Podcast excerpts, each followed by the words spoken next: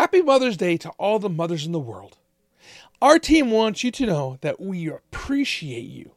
So, when I was looking for a topic this week, I felt that it was essential to address, well, how disasters worldwide impact women. Asako Okai, UN Assistant Secretary General and Director of UNDP Crisis Bureau, stated in her piece Women are hit hardest in disasters, so why are responses too often gender blind? She stated women and children are 14 times more likely than men to die in a disaster. As noted in the 2004 Indian Ocean tsunami, 70% of the people that died were women. So, why does this impact women differently? Well, new projections of global poverty by UN Women, UNDP, and Pardee Center for International Futures estimated globally that 388 million women and girls will be living in extreme poverty in 2022. This is compared to 372 million men and boys. But the outlook could be far worse. In a high damage scenario, this number could balloon to 446 million women, and that's 427 million men and boys. There's a fundamental factor leading to higher mortality rates when compared to men during a disaster. Because women are statistically poorer, they have far limited available finance resources, such as resilient housing.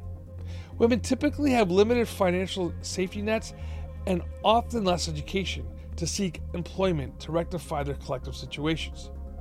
These social vulnerabilities explode during and after disaster, ensuring that the cycle of poverty can become generational. One other area is water. Why water matters. In last week's roundup, we shared an article from the Crisis Response Journal on Africa's water security. We chose this piece because of the implications on climate migration However, in many parts of the world, lack of access to clean water and poverty go hand in hand with women facing hazards. The female populations of developing nations are more likely to be responsible for retrieving water for their family. Water scarcity forces women to walk further from the safety of their homes to collect water, making them increasingly susceptible to sexual assault and rape. In Bangladesh, which is considered the epicenter of climate change, the World Health Organization has estimated that 8 in 10 homes women are exposed to the risk of harassment, sexual assault, and rape when collecting water. Let's talk about women's health care during disasters. One of the significant issues facing women worldwide is they are susceptible to poor health outcomes, violence, inequalities in all stages of a disaster.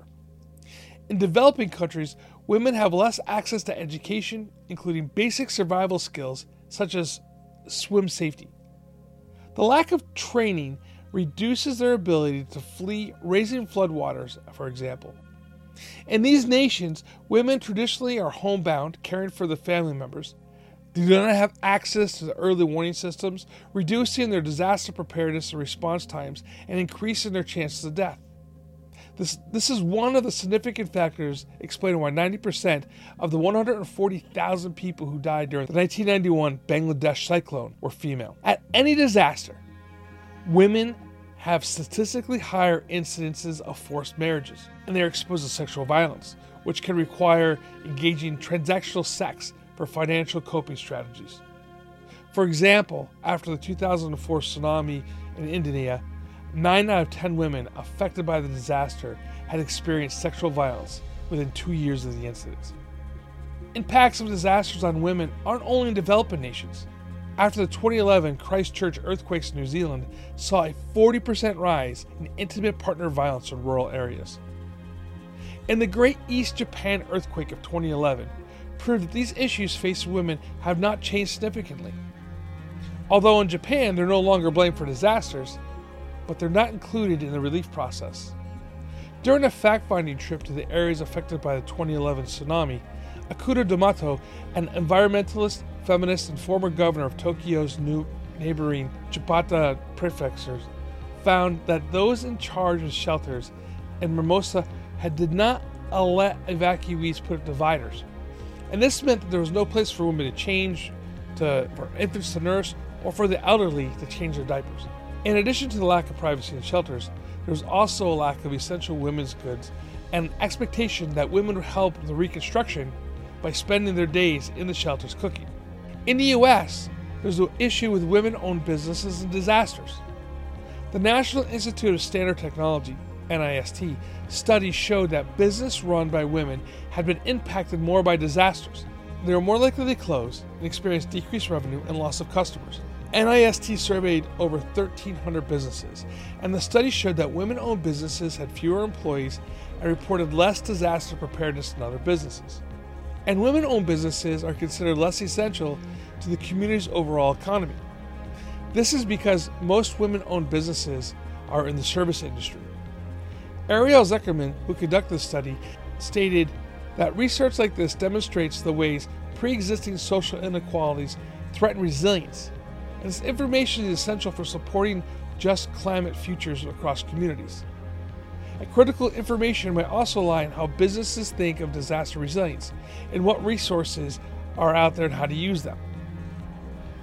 So let's move forward to the idea of the anti fragile community. We're assessing risk for the communities we serve. We must consider the part inequality plays in disaster recovery.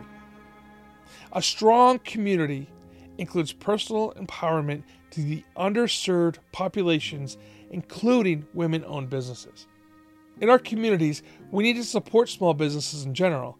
However, we need to provide tools and training to help historically underrepresented group operated businesses thrive before and after a disaster. I hope you all had a wonderful Mother's Day to all the mothers out there.